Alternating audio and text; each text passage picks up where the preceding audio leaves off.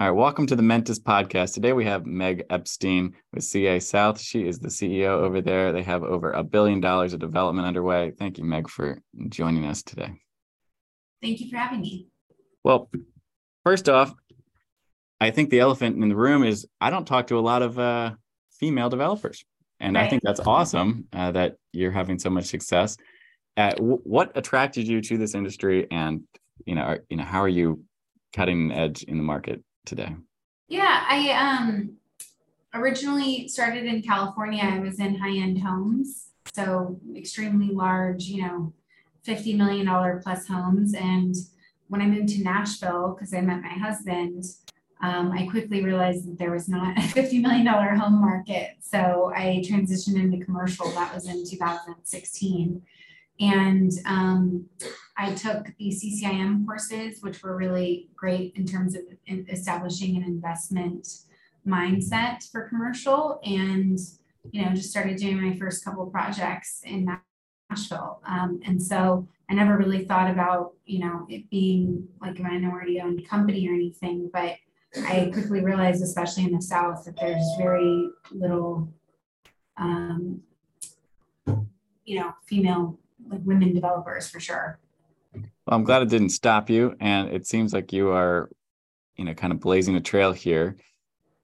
Tell us about why you picked, uh, you know, kind of focusing in Nashville. I mean, you can develop really anywhere. I mean, I know you live there now, but it, is it important to you to like be near your projects, or uh, kind of what is, you know, what's the what's the, I guess, thesis on where you're investing? Well, I think having spent my whole life between California and New York, um, and San, you know, San Francisco and Los Angeles, particularly, I, I and moving to Nashville, realized how, like, even before the big, you know, everyone started migrating here, um, realized how much better the quality of life is in Nashville and in other southeastern markets. And so, I think it's a really good not only location but just cost of living and culture and you have the music and so I knew that people were going to continue to move to Nashville. And so that sort of growth, we were on the forefront of that. And I think institutional capital from, you know, New York and more of the primary markets has since moved here, but that wasn't the case when we first started. So we kind of had a, a leg up there. Um, and that's sort of what, you know, is my, my investor basis was around bringing institutional capital to the Southeast. And so um, we're now in Huntsville and we're looking in other southeastern markets for our next projects. Yeah, Huntsville's got a really compelling, uh, you know, kind of case for it. I mean, it's it's got a shocking number of uh, government funded jobs in the sectors. It's got actually a lot of like research, and you know, I'm I'm pretty impressed with what Huntsville's got going on, and is one of the most, uh, I guess, uh, conservative places in the country. It's likely you're going to get your evictions and get your entitlements in a quicker way. Um, mm-hmm. Not that that really matters, but it does it does kind of play into I guess. Oh, definitely. You know where people are people are picking. Uh, so, if you don't mind, eh, let's get walk it back a little bit into COVID. How many developments did you guys have under underway at that time? Um, probably like seven or eight. Usually we have going at once. Okay, so you had a large pipeline did you pause any of the projects? Um, what were you doing to try to mitigate all of that inflation?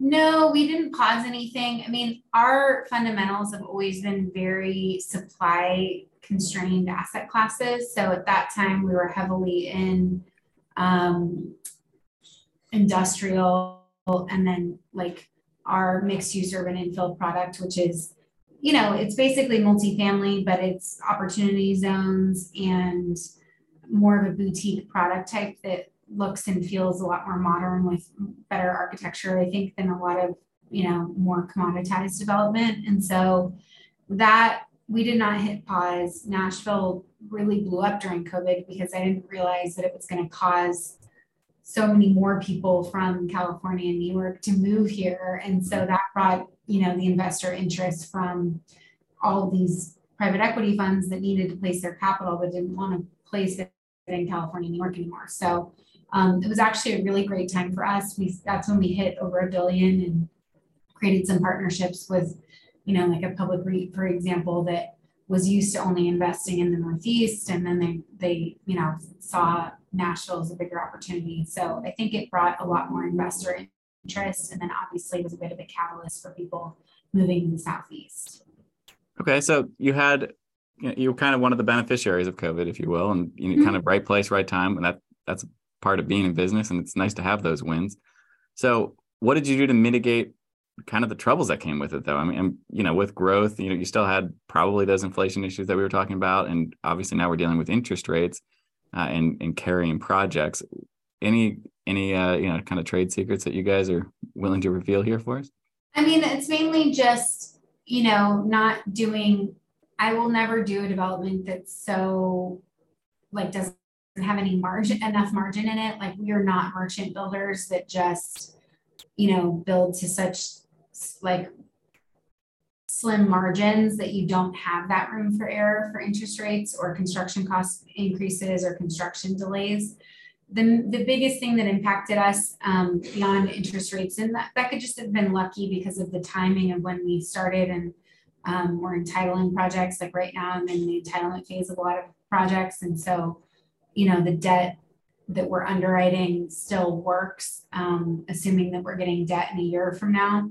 But I think that, you know, dealing with like electrical panels being delayed because they're so backlogged and um, mainly the issues around labor that came with COVID. A lot of people tradesmen um, leaving the workforce. So we've drawn our workforce from Alabama and other, you know, neighboring states to continue to get, you know, construction done in Nashville, for example. Um, pivoting into the industrial sector was something that I was really happy that we did because, again, if you just really focus on under underlying fundamentals and being, you know, supply and demand, there it was inevitable that you know, logistics and um, industrial and industrial users were going to need a place to go, but there was less than 2% vacancy in the asset classes we were developing. So even with COVID and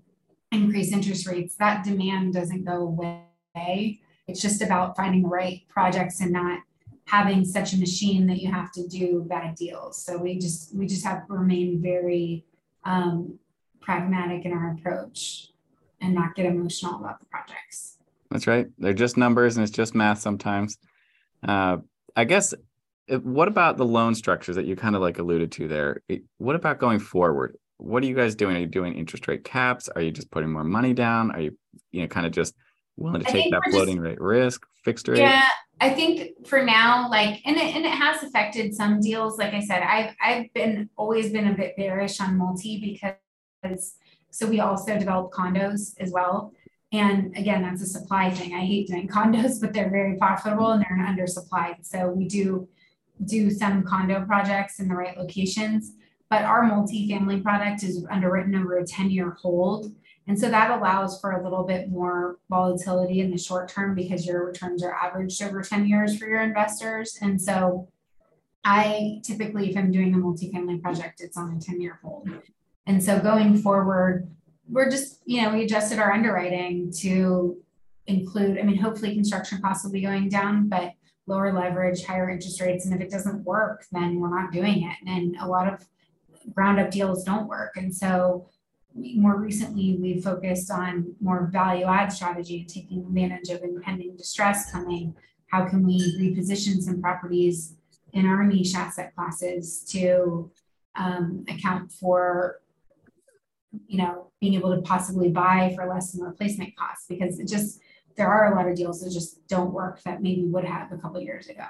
Yeah, there, there's no doubt that the the pressure from the Fed is putting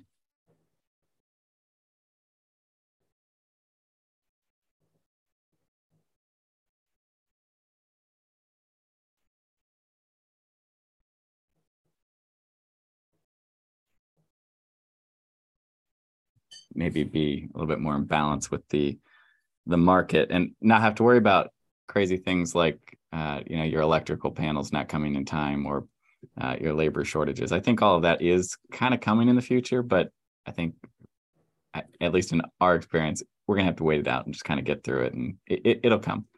Right. Uh, so what about in internally? Did you guys choose to bring uh you know like project managers or asset managers or um you know like i guess uh, maybe even property management. What did you bring in house first and and what was like something that you wish you had done to to help you grow a little bit faster? Well i think when we my c suite is extremely amazing and that took a lot of homing in to get the right people on the bus. So i have an incredible coo cfo chief development officer and I think for any company, those, those roles are really important and you kind of build from the top down.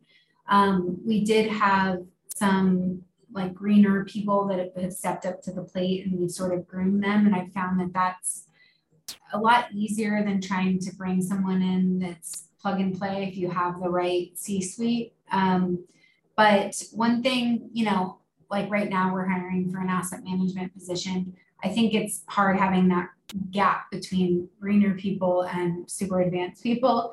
And so that's something we are working on filling out a little bit more. But I think that, you know, we've gotten a lot done for the amount of development we do with a smaller team because everyone's extremely qualified. And it's very evident if there's a weak, weak link. And, you know, frankly, we've you know, had to eliminate a lot of people for that. So I think the team we have now, I feel really excited about and um, and been working together long enough to pull it off. But it is, it's hard. I mean, we had a, you know, two people, I think when I first, when I first started, it was just me. And then I hired my, um, you know, kind of right hand, but now we have, you know, 14 or so. And so there's a lot of, it's been hyper growth for sure for the last couple of years.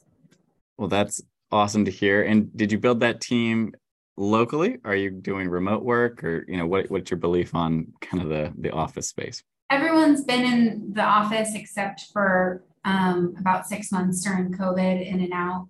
Um, but no, everyone's here in Nashville, especially given ground up development. You kind of you definitely need to be here and have the local relationships with the local jurisdiction and um, contractors and things like that. So everyone is based in Nashville. My CFO, a lot of people want to move to Nashville. So that's been, you know, a couple of people. My director of capital markets came from Montana. Um, my CFO came from DC. So we do get a lot of inbounds on people that want to work with us because they have heard about us and people want to move to Nashville. So that's also kind of helped. Yeah, no doubt. I mean, it picking the market not just for where you're building, but who you can hire is is almost more important uh, on the business ownership side. Yeah. And so I guess what does your day look like now that you have, you know, kind of what it sounds like is your operations folks in place? Are you kind of leading the charge, looking for new deals? Are you always raising capital? You know, where, where's your where's your time? I mean, ideally, um, my day is spent raising capital and kind of overseeing finding projects and then um, you know, more like PR type things that you just can't outsource. But on the operations and finance side, that's pretty well taken care of by my um, C-suite. Um, but you know, there's never. I'm still working on that. I mean, there's we're selling a project right now, and I'm very involved in you know every contract negotiation. And so I think as I the what's crazy about development or even if we're doing a value add, the life cycle of the development is so long that, you know, it could be four years even. And so there's things that if I started a project three or four years ago, it's really, it's like, I'm just inclined to hand that, you know, to finish it up. And then as we get new projects and the team builds, someone can take it from the beginning. And I think that's been, um, that's a better way to approach it just because there's so many moving parts of the deal and historical information. And so um, as I wrap up projects, I kind of, you know, I'm turning over those functions and that's freed me up to be focused more on like capital raising and, and finding new projects.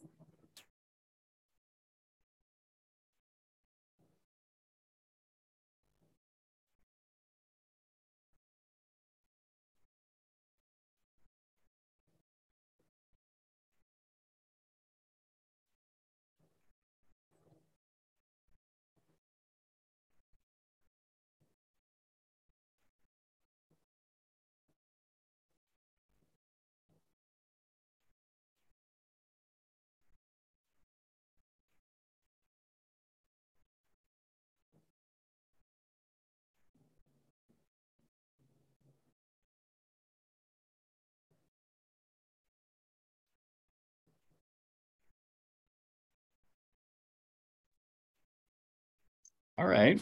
Little technical difficulties. Sorry about that. Yeah, I don't I don't know. My internet seems like it's fine. Sorry about that. Oh, okay. Um I would ask her about the hot yeah, the condos in Nashville it's supposed to open this spring. all right. Let let's go back because um I'm gonna just like act act like we kind of you just answered that and I'll just uh take it and then I'll ask you the next question. And I want to kind of pivot back to that building that you're selling. And then Allie's over here is very interested about your hive project, if you don't Mhm. mind talking about that one as well. Sure. Sorry. Okay. Uh, all right. Well, yeah. I mean, I think a lot of people who aren't in development don't understand that some of these projects actually take a long time to carry across the finish line, and you know, like you're involved for four or five years at a time, and you're so ingrained in all those nuanced details. It's really it's helpful when your team gets involved early on. That way, you can kind of continue to free up your time, and I'm sure that'll pay dividends for you as you're able to kind of focus on the bigger picture. And that's uh, you know, I'm sure you guys are really going to take off even more than you already have.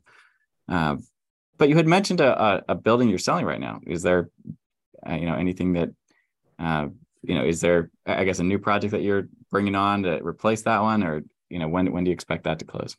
Um, at any given time, we have about ten projects going on the industrial and mixed use front, but we did just wrap up our, um, it's called Hive. It's a downtown condo building, but what's unique about it and what investors like is it, you can short-term rent out the units. And so it's a, it's a business model. We've done two other ones before very successfully. And basically it gives the option for the buyer to short-term rent out a unit so they can either use it or have a place in Nashville, but when they're not there, or a lot of them just rent it out as an investment. And um, it's a really nice option for people to have a cash flowing asset that they can just turn on and, you know, especially during the summer season and there's such an undersupply of hotel rooms in Nashville, you know, bachelorette parties come, it's more, it's more geared towards group travel or someone that's staying longer, but um, they're a great, it's a great, you know, individual commercial asset that someone can own, but have more of like a, you know, a, like a cash flowing um, business out of it. So you get the depreciation and everything. So that that just launched um, the last week or so. That's been going very well. Um, and yeah, it's exciting. It sounds like it. Yeah, Yeah, condos- it's called Hive, hivenashville.com. Okay. Uh, now, condos are notoriously difficult for all of the changes that each individual buyer wants. Are you limiting, uh, you know, kind of what people are able to spec for the building? Are you kind of just delivering it?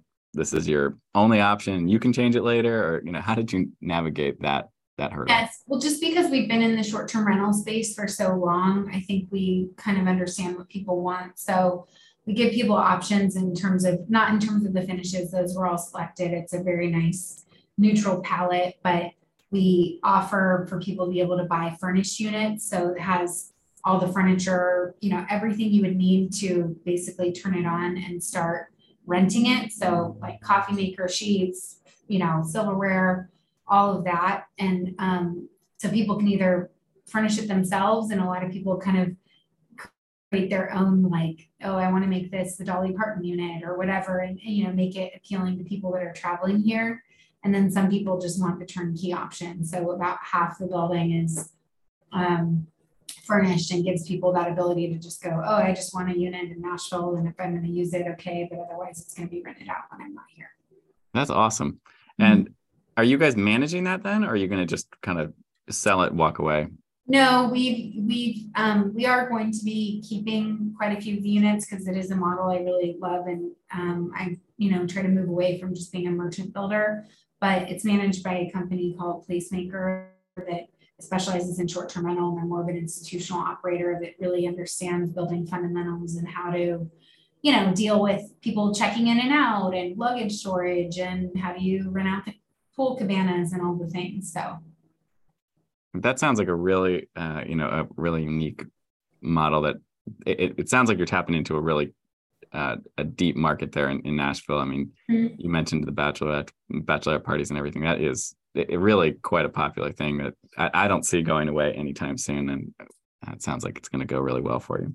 Yeah, Yeah. Uh, yeah, I mean, as far as the, I guess the favorite asset, like asset class. I mean, you're you're not talking about like short term rentals or um, you know, kind of getting. You talked about a lot about industrial and uh, multifamily.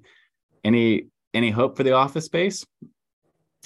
No, I don't think so. I mean, I, and not for me. There's plenty of really good office developers, but we try to stick to our niches. So industrial and mixed use urban infill are really where we're focused. That makes sense. We did have about- an office building, um, an office condo building that we're still selling in Franklin, and that was, that was fine. It was a good project. Um, and it, I believe, especially in Nashville in the southeast, that investors want to own versus, um, rent, because the rents have expanded so quickly. And so for someone like me, I own my office. I would hate to be paying a lease. Um, it's a great option. That one's called Alston in Franklin. But, um, it's a great option to own your office space, but it only works for certain users. Like if you're not hyper growth, like a tech company probably wouldn't be the best candidate for that. It's better for like financial planners or attorneys or doctors that just want to own their office space and, you know, not pay pay rent essentially. Sure, and it's, there's a big market that of people who want to do that. Um, you know, kind of make their office their own. They can renovate it how they want and and so on, and actually spend a hundred, two hundred, three hundred thousand dollars renovating their office, and not just worry about giving that away to someone else, uh, which I've I've seen as the pushback in that space. Something that you mentioned early on in our our talk here, and I've been saving it kind of here towards the end, is better architecture, and getting you know something that's uh, a better design and really better buildings, more efficient, uh, whether it be uh, design or whether it be energy efficiency. Could you tell us what you're doing? Are you really involved in it? Is this just a passion of yours? Are you just hiring better architects? Like, like what what are you doing to like deliver a better building? Because there is so many square boxes built in America, uh, and you know, just spending a little bit more time, I, I agree, is a phenomenal way to to differentiate yourself. Uh, and it sounds like you come from California with a, a flair for style, with fifty million dollar homes. Obviously, that's going to be extreme architecture. I guess what are you doing to apply that to your project so that you know you're really standing out from the crowd? Yes. Um, well, having come from California, I do think my design aesthetic is very different than what you see in the Southeast. So, one thing we've done is, you know, in the beginning and continue to do is we'll just we'll use design architects or architects that have come from California and kind of have a different look and feel. I've never wanted to be a luxury developer. So on my condos and multi, I'm never competing with the Four Seasons or something, but it's still um, we call it affordable luxury. It's like an, a middle market product, but just really designed very well and a lot more modern than what the typical spec is in the Southeast that, you know, kind of gets stamped and repeated a lot. And so we just try to be a lot more thoughtful about, um, about uh, using modern architecture, clean lines, clean cabinetry. Um, the look and feel of the buildings are different but we've done that by using California architects and then um, using more local architects for the for the actual plans. And same with the interior finishes. You know, I just I just refuse to build and design something that looks like everything else that's just sort of unimaginative. And so I think we've done a good job of blending affordability with modernism. And so I think that's given us a really great um, edge and then just to really differentiate because there's a lot of developments and when someone's looking to buy or rent you want them to you know find something that stands out and then we also um, i sit on the board of civic design center which is a nashville based um, group nonprofit that that focuses on things like wellness and walkability in the urban environment and so we're always trying to make our buildings more pet friendly and walkable and bring the outdoor outdoor, indoor, in spaces. Um, and we also focus a lot on local artists. And so our buildings won't have, you know, generic art. It's all, we usually choose a local artist to feature in the building and commission them to design art around the building. And a lot of the times it'll be like even a, a woman, you know, local artist that we can feature or um, is incorporated into the project depending on what the project look and feel is. And so it gives a little more personality and life than just an institutional asset, even though we're, you know, larger scale. Sure. It sounds like that's, I mean, like you're spending quite a bit of time and effort going above and beyond. I mean, you don't have to put that local artist in. I mean, but it does make a difference. And are you seeing are you seeing it pay dividends, or are you just, just kind of a good feeling? Feel like you're doing the right thing. Uh, our track record, yes, we have a really strong track record. Um, you know, it's been an amazing market for sure, but our our, our average IRRs are over 100% or something. So it's hard to say if it's like, is that because the local artist? I don't, I don't know. But I think overall, we get a lot more investor interest and user interest because our projects are differentiated. So I think it's all of the things. I don't think it's one of the things, but I think if you do a good job and you can separate yourself out, that that always ends up in returns inadvertently. Sure. So where's where's next? Like, what's next uh, for both you and the company, uh, and I guess kind of at a macro level, the country? What are the what are the markets that are going to be hot in your opinion? And when do we get out of this interest rise? Uh, you know, kind of increasing interest rate environment and back to more of a stable, uh, you know, kind of normal normal right. economy. Um, it's so funny. I have this thing on my desk. Someone gave me a banker just came to visit, and he's like, "Here's your crystal ball," and I, I brought you one. So obviously, it's really tough. I mean, the rates of interest, the interest rate rising is is extremely scary. The you know how quickly it happened because no one really saw that, and historically, you know, it's never raised that high that quickly.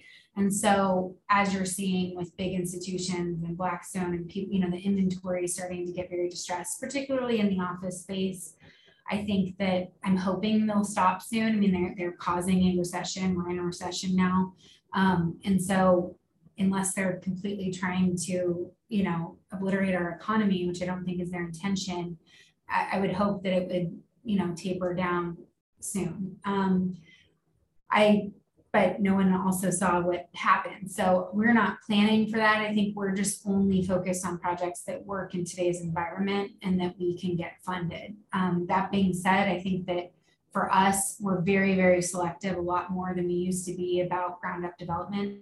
And so I anticipate the industrial sector being one of our strongest asset classes in the Southeast, particularly because of all of the growth and people continuing to move here and I do think if the recession continues or if it's several year long recession, that people are going to be continuing to move here because of the job growth and the cost of living. And so I think that our focus will only ever be on the Southeast. I never see myself, you know, ever, even if we hit $10 billion developing in California or um, farther north. Um, but I do think that, you know, ground up is going to be tough for a while. And so we have some larger scale projects. Um, one is a phased over a billion dollar project on the river here in Nashville. That's going to be that, even if we just did that for the next couple of years, we'd be okay. And so I think we're being really like looking at these larger, um, longer term plays as opposed to being a more merchant build model where we started, as well as exploring value add and, what and what we can do to take advantage if there are assets that you can get below replacement costs and repositioning them in a way that still, you know, works. So I think for us, it's going to be um, a, a heavier focus on industrial. Typically been about 30% of our portfolio, and I call it about 50% of our pipeline, as well as um, value, you know, looking at value add. Yeah, I mean, it, getting into the value add space has always been really kind of a good back you know kind of a backup um, and i you know, as, as developers we like to kind of blend a little bit of new development with the value add and that way there's still the fun new stuff because I, I, don't know about you but for me the the developments are way more fun to focus on and kind of engage engage in. Value adds kind of like all right well we're just gonna do some deals keep the business moving forward. It maybe doesn't inspire as much imagination. Uh, you got to bring the best you can to it but it, for me i think that development definitely is a more fun um, fun place to spend your time as a matter of fact that's an interesting question. I, I, hear at a lot of conferences that people don't necessarily like development because it's too much risk. Uh, I, there's obviously large reward but too much risk. Uh, how do you balance it? Like how do you justify you know taking the risk or uh, is it just kind of in your blood now and you'll never stop. You know, I know. If I had known, if someone told me how hard it was, I probably wouldn't have started. But once the the you know, when I first started, I had no money, no experience, and no access to any institutional capital. I cold called all my investors in the beginning, and I still cold call people. Um, and so after you can build a ground up condo building, which is one of the hardest asset classes to pull off, you can, I feel like I could do mostly anything, right? Because that is, so buying an existing multifamily building versus building a ground up condo building in terms of everything that, that goes into that financing, you know, the construction is 10 times easier to do value add. And so I think we're very well positioned for pivoting and, and it does make me feel like we, you know, we have a really great breadth in terms of what we can pull off. And so I think that ground up is you just have to be extremely selective now and just factor in a lot more. And we've always been that way in our underwriting. And I'm not a huge firm. And so it's not like I have to do, you know, a billion more in development. We can be really selective and just say, okay, we're only doing this because it's in, you know, it's within a mile of downtown and this is never, this location's never going anywhere and it still works, even if it takes two years longer and interest rates rise and construction costs are up 5%. If that still works, then, then we'll do it. Um, but finding those deals and being more selective is, is going to be key in this market. There's a lot of people that made a lot of money because interest, you know, because of where interest rates were historically low and it wasn't, it's pretty easy when rent growth so, you know, pr- like prevalent to make money, but I think those people are not going to be able to survive this. And so there should be some more opportunity here coming. Yeah, no doubt. Now you're you're doing a lot of projects at once and you're you're you as you mentioned kind of a nimble team. What are you doing to kind of like balance I mean eight projects at once? Are you developing some of them for other people? Are they all internal? Are you kind of coming to the to the table after architecture is already done? Are you kind of like taking every single one of these projects from from you know A to Z? No, it's every single one. They're all in different phases. So that does sound a little overwhelming, but as I mentioned, we're selling one now. We're an entitlement on, you know, a couple. We, one developer can usually handle a few entitlements because it's not that's not a full-time job. You submit and then you're waiting, right? And when you're selling, it's like all hands on deck. But then when you're done, which is hopefully a pretty short sales cycle, like there, you know, so there it's it's you have to maintain the workflow. But I'd say that at any given time, those call it nine projects, there's three that are being constructed, there's three that are in entitlements, there's three that are more in dispositions. And so that hits different portions of the company and roles. And so um, doesn't always work out perfectly, but there's and there's busy times. You know, the spring and some the spring and fall are really busy, and then things slow down over the winter and people travel in summer. And so um, you just kind of have to balance it, but it's not it's not like all at once. And once something's under construction, you know, your main job is making sure it's on budget and schedule, and that's a lot of the GC that we lean on. And so we have really great partners we've worked with over and over and over, and we you know we can expect. And so if you have the right people, like doesn't have to be internal, but if you're using, you know, if we're grooved in, which we are with our accounting team and our G- GC team and um, even outsourced property man or project management, outsourced property management, you're leaning on your partners a lot. So your main job is just making sure they're doing their job. And if you know that they can and you've worked with them before, it makes it a lot easier. And that takes No doubt. years to really hone in on, you know, I mean, you have to go through a couple sometimes. I, I couldn't agree more on finding the right people and you know the, the finding the right GC uh, project management folks are critical to keeping your projects on schedule and managing those budgets like you had mentioned. But picking the right person, you, like you said, is not always a guarantee on the first go around. Uh, so it sounds like you guys are kind of already gone through that that that that gauntlet, if you will, and you're made it through to the other side and kind of ready to you know continue to grow smart and and fast. Well, I really, you know, I wish you guys really, you know, well, if, if people are interested in learning more about you or the company, where can they reach out and find you? Um, we're pretty active on LinkedIn. We usually do a couple posts a week to kind of keep people updated on where we're at. So that's just CA South. That's our LinkedIn. Um, our website has all of our projects on it. That's casouthdevelopment.com. And there's a contact sheet on there if anyone, you know, has any further questions. And then the project we're selling, the STR one is hyvenashville.com, H-Y-V-E, nashville.com. That's a very uh, that's a cool investment for anybody who's looking to you know get a short term rental. I, you can't go wrong with Nashville. I'm sure it's a, uh beautifully built building and uh, best of luck. You're, you know, absolutely setting it on fire. Keep it up, and thanks again for coming on. Um, good luck with with everything you guys are tackling right now. Thank you so much. Have a good day. Okay, you too. All right.